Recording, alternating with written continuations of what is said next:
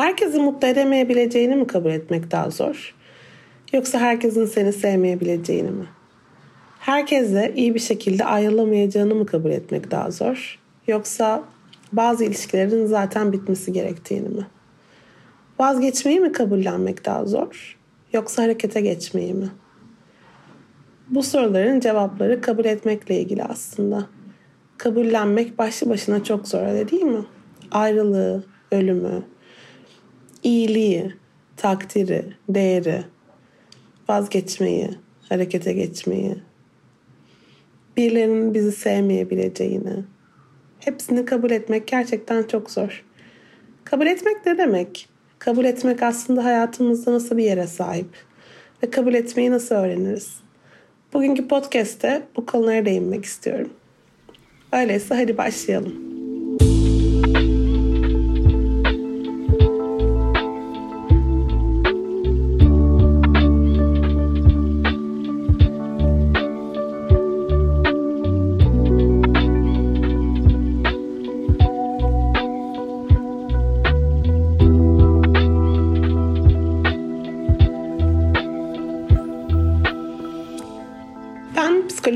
Gizem Sürenkök. Ben nereden bileyimin bu yeni bölümünde kabul etmeyi ben nereden bileyim diyoruz. Kabul etmek aslında ne anlama geliyor? Biraz ondan bahsetmek istiyorum. Kabul etmek bir yandan bir şeyleri olduğu haliyle görmek ve onu ne şekilde kontrol edebiliriz düşüncesinden kurtulmak ve aslında o durumun bizde yarattığı duygularla barışmak anlamına geliyor temelde. Kabul etmek bizim için oldukça farklı alanlarda çok önemli hale geliyor. Mesela mental sağlığımız için veya genel olarak ilişkilerimizin kalitesi için, kariyerimiz için, fiziksel sağlığımız için veya hobilerimiz için aslında. Nereden çıktı derseniz bunların hepsine tek tek değinmek istiyorum. Ama Temelinde önce şunu söylemek istiyorum. Eğer kabul etmeyi öğrenebilirsek, kabul etmenin anlamını keşfedip kabul etmeyi hayatımıza uygulamaya başlayabilirsek o zaman aslında tek bir alanda değişikliğe değil birçok alanda kendi istediğimiz yönde değişikliğe gidebilmemiz mümkün olacak. Ve aslında vazgeçmeyi mi kabul etmek daha zor, harekete geçmeyi mi diye sorduğum zaman her ikisi de çok zor. Ama kabul etmek sayesinde her ikisini yapmak da mümkün. Ne demek istiyorum? Hadi biraz daha açayım. Kabul etmek demek bir durumun bizde yarattığı bütün duyguları ve düşünceleri hiçbirine takılmadan, hiçbirinin içerisinde boğulmadan, hiçbirine tutunup kalmadan oldukları bütün halleriyle ve bütün aralıklarında kucaklamak demek aslında. O durum yaşandığı zaman yani kabul etmemize Sebep olacak durum yaşandığı zaman önce kendimize biraz vakit vermek, arkasından duygularımızı bütün boyutlarıyla yaşayabilmek için bilinçli farkındalık tekniklerini kullanmak mümkünse, o duruma dair hissettiğimiz direnç halini kırmak ve son olarak aslında bütün bu süreçte benim işime yaramayan ne vardı? Benim işime yaramayan hangi davranışı ben buradan çıkartıp atabilirim diye sorduğumuz zaman onu bulmak ve onu oradan çıkarmak demek. Şimdi biraz soyut konuşmuş olabileceğimi kabul ediyorum. Biraz daha aslında e, derine inmek isterim. Daha önceki podcastlerde bahsettiğimi hatırlıyorum bunu. Kontrol ilizyonu. Yani aslında hayatta hiçbir şey üzerine kontrol sahibi değiliz. Hiçbir şekilde bir dakika sonra ne olacağını biz belirleyemiyoruz. Yani onları kontrol ettiğimizi düşünmek güzel. Ama bir yandan da aslında tam olarak o kontrole sahip değiliz. O yüzden önemli olan kontrol algısına sahip olmamız. Yani benim bir dakika sonra hala bu podcast'ı kaydediyor olabileceğime güvenmem güzel bir şey. Çünkü bu beni hem bu anda tutuyor hem de bir sonraki anla ilgili daha az kaygılı yapıyor. Diğer taraftan kaygım çok yüksekse ve hayata dair kontrol hissimi tamamen kaybettiysem o zaman kaygım çok yüksek. Çünkü bir dakika sonra ne olacağına dair hiçbir fikrim yok. Aslında kabul etmek demek bu kontrol ilizyonunun farkına varmak demek. Yani ben Mesela karşımdaki insanla bir konuşma yaptığım zaman o konuşmanın nasıl gideceğini kontrol edemem. Ya da mesela bu podcast size gelirken bu podcast'ın size yaratacağı etkileri kontrol edemem. Ya da mesela bir yemek yerken o yemeğin bende yaratacağı etkiyi kontrol edemem. Bir yandan da aslında kendimi kontrol edebilirim. Mesela ne yiyip ne yemeyeceğimi kontrol edebilirim. Ya da bu podcast'i kaydederken neler söyleyeceğimi kontrol edebilirim. Veya karşındaki insanla konuşurken ona neler söyleyeceğimi kontrol edebilirim. Ama bütün bunların karşımda yarattığı etkiyi kontrol edemem. Burada neleri kontrol edip edemeyeceğimizi fark ettiğimiz zaman aslında o kontrol algısının tam olarak nelerle ilişkili olduğunu fark etmeye başlıyoruz. Ve aslında hayat biraz daha kolay hale geliyor. Üstelik düşününce bir durumun bizde yarattığı duyguları ve düşünceleri de o kadar kontrol edemiyoruz öyle değil mi? Mesela ben şu anda bu podcast'ı kaydederken size ofisimdeyim ve ofisimdeki bitkilere bakıyorum. Her bir bitkinin benim için farklı bir anlamı var. Bazı bitkiler çocukluğumdan beri bildiğim bitkiler ve geçmiş deneyimlerimi çağrıştırıyorlar bana. Bazıları ise yeni aldığım bitkiler. Bazılarını bir arkadaşım hediye etti bana. Bunların hepsi o bitkiyle ilgili başka çağrışımlar getiriyor zihnime. Ve ben gelen çağrışımları kontrol edemiyorum tek başıma. Ya da mesela bu podcast'ı kaydederken konuştuklarımın bende yarattığı duyguları kontrol edemeyebiliyorum. Ama aslında bunun hiçbir sakıncası yok. Çünkü bütün duygular ve düşünceler biz onlara takılıp kalmadıkça geçici. Ve eğer aslında zihnimin akışına izin verirsem gidecekler. Bir önemli şey kontrol etmekle ilgili yapmalıyım, şöyle olmalı, böyle olması lazım gibi düşüncelerimizden sıyrılabilmek. Çünkü aslında bütün o düşünceler bizi kontrol ediyor. Mesela diyelim ki partnerinizle ilgili kafanızda bazı yapması gerekenler listesi var. Ama bu yapması gerekenler listesi mesela toplumun iyi bir partnerden bekledikleri gibi bir liste. Eğer siz bunları partnerinizden sürekli talep ediyorsanız ve bütün bunları aslında siz mutlu olacaksınız diye değil de toplum mutlu olacak diye talep ediyorsanız o zaman aslında karşınızdaki insanı kontrol etmeye çalışıyorsunuz. Ve karşınızdaki insanı kontrol edebilmeniz teoride mümkün değil zaten, pratikte de değil. Ve öyle olunca aslında gereksiz yere kendi kendinizi hem de ilişkinizi hem de partnerinizi zorlar hale geliyorsunuz. Onun yerine partnerinizi bugünkü haliyle kabul edip onu bu haliyle sevip sevmediğinize karar verseniz harekete mi geçmelisiniz yoksa bu insandan vaz mı geçmelisiniz? Buna karar verebilirsiniz. Bir de durumlarla ilgili mesela bir durumun değiştirebileceğimiz kısımları var, değiştiremeyeceğimiz kısımları var.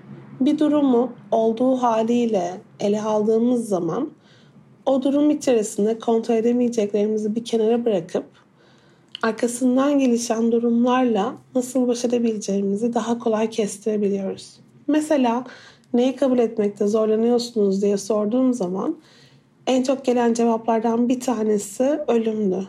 E, çok haklısınız. Ölüm kabul etmekte çok zorlandığımız bir şey. Sevdiğimiz bir insanın ölümü, hele de ani ölümü gerçekten bizi inanılmaz zor bir durumda hissettirebiliyor. Çünkü hazır olmadığımız bir anda çok sevdiğimiz bir insanın kaybını yaşamaya başlıyoruz. Ama maalesef bu durumla ilgili elimizden hiçbir şey gelmiyor. Yani bu kontrol edebileceğimiz bir durum değil. Diğer taraftan bu kaybın bizde yarattığı duygularla da aslında bu duyguları da kontrol edebilmemiz mümkün değil. Çünkü kayıp otomatik olarak üzüntü, hüzün, yas, isyan, bazen öfke bu tip duyguların hepsini açığa çıkartır. Peki o zaman ne yapacağız? Nasıl kabul edeceğiz ölümü? Ölümün bizden alıp götürdüğü kişinin anısını yaşatarak yas tutmaya izin vererek ve ölümün bizde yarattığı bütün duygulara saygı duyarak aslında.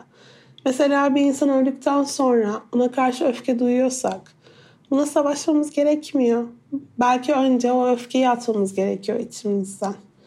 Ya da o, her türlü pazarlık hali. Mesela keşke o ben olsaydım. Ama değiliz. O yüzden bu pazarlık halini de sindire sindire atlatmamız lazım. Yani bütün duyguları sindire sindire yaşamamız gerekiyor. Acele etmeden. Bunun bir çünkü zamanı yok. Kimsenin yaz süreci diğeriyle aynı değil. O yüzden ölümü kabul etmek kimimiz için bir ay sürerken, kimimiz için iki gün sürerken, kimimiz için yıllar sürüyor. Ve bunun hiçbir sakıncası yok aslında. Sizi insan yapan özelliklerden sadece biri.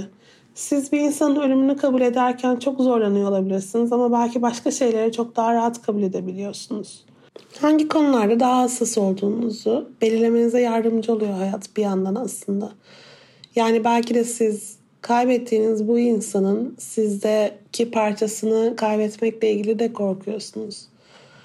Çok sevdiğim bir arkadaşımı çok genç bir yaşta kaybettim ben. Ve onun ölümünü kabullenmek benim için çok zor oldu. O dönemde bana en iyi gelen şeylerden bir tanesi duygularımla savaşmamaktı. Duygularımı olduğu hallerine bırakmak. Ve o duyguların içerisinde bazen gülmek, bazen ağlamak, bazen onunla bir hatırayı getirip zihnime ona gülmek, bazen onun erken kaybına üzülmek, bazen yasını tutmak, bazen onun sevdiği insanlarla konuşup e, onun anısını yaşatmak ve bu sayede aslında zamanla yavaş yavaş çok çok zaman sonra tabii ki kabullenmeye başlıyor insan. Bazen belki de hala kabullenemiyorsun. Bir yerlerde olduğunu düşünüyorsun. Bir yerlerde yaşamaya devam ettiğini. Ya da zihninde ölümden sonraki yaşamla ilgili kendince çıkarımlarım var. Ve o çıkarımlara inanmayı tercih ediyorsun. Her türlü kabul etmek kolay olmuyor. Kabul etmek zaman alıyor. Ama işte kendine dair bir şeyler öğreniyorsun. Bu ka- kayıpta direndiğin şey ne? Mesela ben kendi adıma kayıpla birlikte çocukluğumu ve ilk gençlik yıllarımı geride bıraktığımı kabullenmekte güçlük çektiğimi fark etmiştim. Aslında arkadaşımın kaybı kadar o yıllarımın artık geride kalmış olması, o yıllarımı benim gözümde yaşatan yegane insanın artık olmaması benim için önemli bir şeydi. İşte böyle böyle bir yandan kayıpların, ayrılığın, bizdeki kabullenme sürecinde nerelere vardığını görüyoruz. Ve zor tabii ki mesela romantik ayrılıklar da yani ayrılıktan sonra o yaşadığımız böyle fiziksel acı gibi yüreğimiz parçalanıyor, kalbimize bıçak saplanır gibi oluyor. Bütün o artık beni sevmiyor olamaz. Yani biz biz çok güzel günler yaşadık. Artık bana bunu yapıyor olamaz. Ben onun gözünde eskisi kadar değerli değilim gibi bir gerçeği kabul edemem düşüncesi. Bu düşünce çok gerçek ve çok canımızı acıtıyor. Ama zaman içerisinde o acının içerisinde kalarak da biraz o acıyla savaşmadan, o acının bizde yarattığı her türlü yan duyguyu da sararak, kucaklayarak şunu görüyoruz. Eğer ben bu ilişkiyi bu kadar derinden yaşamasaydım aslında bu ilişkinin mutluluğunu da yaşayamayacaktım. Bu ilişkiyi bu kadar şu anda bu ilişkinin ayrılığını kabul etmekte zorlanıyorsam demek ki bu ilişkiyi ben güzel yaşadım. Yani zorlu yaşamış olabilirim ama bir yandan da bana çok şey getirdi bu ilişki. Çok derine işledi bu ilişki. O yüzden bugün ayrılığı kabullenmekte zorlanıyorum. Ama eninde sonunda kabulleneceğim. Yani canımızı acıtan duygularla savaşmak aslında bizim için özellikle güzel değil. Özellikle işimize yarar değil. O can acıtan duyguların nerelerden kaynaklandığını bulmak önemli. Bütün bu arkada yatan duyguları fark etmeye başladığımızda dediğim gibi Kalmalı mıyım, gitmeli miyim? Bu insan için savaşmalı mıyım yoksa bu insandan vaz mı geçmeliyim? Veya mesela bu işte kalmalı mıyım yoksa bu işten artık bu işi bırakıp kendi yoluma mı gitmeliyim? Mesela kendi fiziksel sağlığımla ilgili durumumu doğru değerlendirebilirsem ve o durumumun bende yarattığı duygu ve düşüncelerle savaşmadan onu değerlendirebilirsem belki mesela fiziksel sağlığımla ilgili yapmam gereken şeyleri daha iyi anlayabilirim. Ya da mesela bir arkadaşlığımla ilgili gelişen durumları kabul edemiyorsam belki de o arkadaşlığın sürecini anlamaya çalışmalı ve süreçte geldiğimiz noktada belki de artık farklı insanlar olduğumuzu ve bu değişimi kabul etmemiz gerektiğini fark etmeliyim. Kabullenme dediğimiz zaman savaşmadan, orada kalarak ve gerçek neyse gerçeği bütün haliyle, bütün çıplaklığıyla görerek kal- kalmaktan bahsediyorum.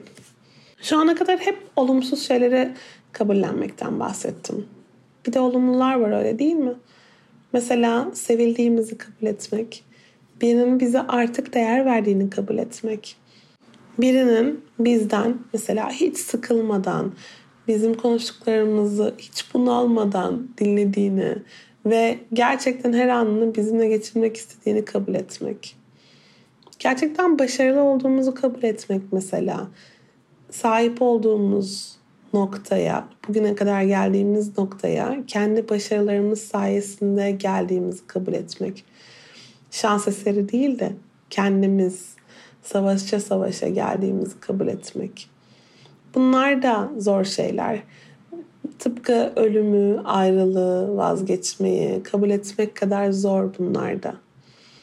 Peki neden? Çünkü geçmişten getirdiğimiz aslında iyi şeylere değer olmadığımız düşüncesi bugün aldığımız iyi şeyleri sahiplenmemizi zor hale getiriyor. Mesela bir övgüyü kabul edemiyoruz. Veya bir terfiyi kabul edemiyoruz. Veya kendi gerçekten uzun uğraşlar sonucu elde ettiğimiz bir başarıyı kabul edemiyoruz. Nasıl olacak peki? Sahip çıkarak. Yani şuna sahip çıkarak. O zamana kadar uğraştığımız çabaya sahip çıkarak. O övgüyü hak ediyorsak mesela, o övgü bize gelmişse zaten demek ki biz o övgüyü hak etmek için çok uğraştık. Mesela bir insan bizi seviyorsa, bize değer veriyorsa bu şu anlama geliyor. Biz aslında sevilmeye, değer verilmeye değeriz. Bu noktadayız artık. Daha önce hayatımızdaki insanlar bizden bizi bundan mahrum bırakmış olabilir. Ama biz buna değeriz ve sonunda bir insan bizim buna değer olduğumuzu gördü. Biz zaten hep buradaydık bu arada. Sadece gelip geçen insanlar onu görmeyi reddediyorlardı. Artık buna sahip çıkabiliriz. Aslında belki başından beri kendimizi sevsek ve kendimizi değerli hissetsek ve başarılarımızı görebilsek iyiydi. Belki bugüne kadar göremedik. Ama şimdi eğer birilerinden sevgi, övgü, değer, ilgi alıyorsanız sonunda birileri bunu gördüyse sizin bunu görmenize yol açmış olabilir. Burada kastettiğim hep dış onaya bağlı olmalısınız değil tabii ki. Ama eğer bunları kabul etmekte zorlanıyorsanız görmeniz gereken şey sizin kendinizi bunlara değer görmediğiniz ve artık bunu değiştirmeniz gerektiği olmalı. Eğer kendinizi buna değer görmediğinizi kabul edebilirseniz ondan sonra değişimi başlatabilirsiniz. Çünkü tam o noktada ben ne yaparak bunu kabul edebilirim? Ben ne yaparak aldığım övgüleri veya bu güzel arkadaşlığı ya da bu güzel romantik ilişkiyi kabul edebilirim diye sormaya başlayabilirsiniz. İşte bütün bu noktalarda kabul etmeyi öğrenmek, hayatımızda olan iyi, kötü her şeyin bizimle ilişkili olduğunu, bizde yarattığı duyguları ve düşünceleri bütün genişliğiyle, bütün varlığıyla sarıp sarmalamak bize çok iyi gelecek. Bu yollarda psikolojik desteğe ihtiyaç duyabiliyoruz. Çünkü her zaman gerçeği bütün çıplaklığıyla görmek kolay olmayabiliyor. Birçok gerçeği bir miktar çarpıtarak zihnimize almamıza sebep olan bilişsel çarpıtmalarımız var. Mesela ya hep ya hiç düşüncesi gibi ya da ım, genelleme yapmak gibi, bütün eleştirileri kişisel algılamak gibi. Bu tip çarpıtmalardan sıyrılmak mümkün veya geçmişte neden değersiz hissettiğimizi anlamamız mümkün. Ama bunu psikolojik destekle yapmak çok daha kolay. Tam da bu noktada bu podcast'in sponsorluğunu yapan Hayvel'den bahsetmek istiyorum size. Hayvel bir online terapi uygulaması. Hayvel'e üye olarak orada kendinize uygun bir terapistle eşleşebilir ve onların son derece güvenli, e, kendinizi rahat hissedebileceğiniz platformunda terapistinizle online görüşmelere başlayabilirsiniz. Bu podcast'le beraber sizin için bir indirim kodunu e, tanımlıyoruz. O indirim kodunu bu podcast'in e, description kısmında bulabilirsiniz. E, umarım siz de dener ve e, gerçekten bu bence Türkiye'de çok faydalı olan bu uygulamayı kullanıp kendinize psikolojik destek almak adına bir şans verirsiniz. Çünkü bu arada yardımı kabul etmek de zor. Hatta yardım isteyemediğimizi kabul etmek de zor. Bunları fark ettiğimiz zaman ben neden birilerinin bana el uzatmasını kabul edemiyorum? Ben neden bazen benim de yardıma muhtaç olduğumu kabul edemiyorum? Bu soruları soruyorsanız kendinize belki de aslında psikolojik destek almak size neden yardımı kabul edemediğinizi gösterecek. Ben size burada bir hint vereyim mi? Eğer çocukken çok fazla her işinizi kendiniz halletmek zorunda bırakıldıysanız, yani haddinizden erken olgunlaştıysanız, yani siz de şu çok övülen olgun çocuklardansınız, bugün siz de kimseden yardım istemeyi bilmiyor olabilirsiniz. Demişken bu arada son bir şey daha değinmek istiyorum başka insanların düşüncelerini ve duygularını değiştiremeyeceğimizi kabul etmekle başlayacak bence değişim. Yani biz mesela birinden yardım etmesini istediğimizde onun bizimle ilgili ne düşüneceğini kontrol edemeyiz. Ama biz yardım isteyip istemediğimizi kontrol edebiliriz. Biz mesela karşımızdaki insana sınır koyduğumuzda, bizim canımızı acıtan birine artık böyle davranmaması gerektiğini söylediğimizde onun bize ne tepki vereceğini kontrol edemeyiz. Ama o sınırı koyup koymamayı kontrol edebiliriz. Biz mesela birinin bizi terk edip terk etmeyeceğini kontrol edemeyebiliriz. Ama o ilişkide iyi davranışlar sergilemeyi ve o insan bizi terk ederse bile ben iyi bir partnerdim demeyi kontrol edebiliriz. Umarım bu podcast size iyi gelmiştir. Umarım bu podcast size kabul etmekte zorlandığınız şeyleri kabul etmekte yardımcı olur. Ben kendi adıma bu podcast'i kaydederken neleri kabul etmekte zorlandığımı düşündüm. Ve bu konuda daha farklı nasıl hareket edebileceğimi kendi kendime değerlendirdim. Umarım sizde de aynı etkiyi yaratmıştır. Her zamanki gibi bana sosyal medyadan ulaşabilirsiniz. Yorumlarınızı bana bırakabilirsiniz. Gerçekten sizin bu podcastleri dinlediğinizi duymak, sizden yorumlar almak beni çok mutlu ediyor. Çünkü hep söylediğim gibi podcast kaydetmek çok yalnız bir iş. Ben şimdi bunu kaydederken odamda tek başımayım ve bu birilerine gidiyor mu, birilerine dokunuyor mu, birileri bunu dinliyor mu? İnsan hiç bilemiyor. Yani aslında ben bu podcast'i kontrol edebiliyorum belki ama sizin bunu dinleyip dinlemeyeceğinizi kontrol edemiyorum. Neyse eğer siz bu podcast'ı bu noktaya kadar dinlediyseniz ve bana bir mesaj atmak isterseniz beni sosyal medyadan bulabilirsiniz. Hepinize sevgilerimi gönderiyorum. Hoşçakalın.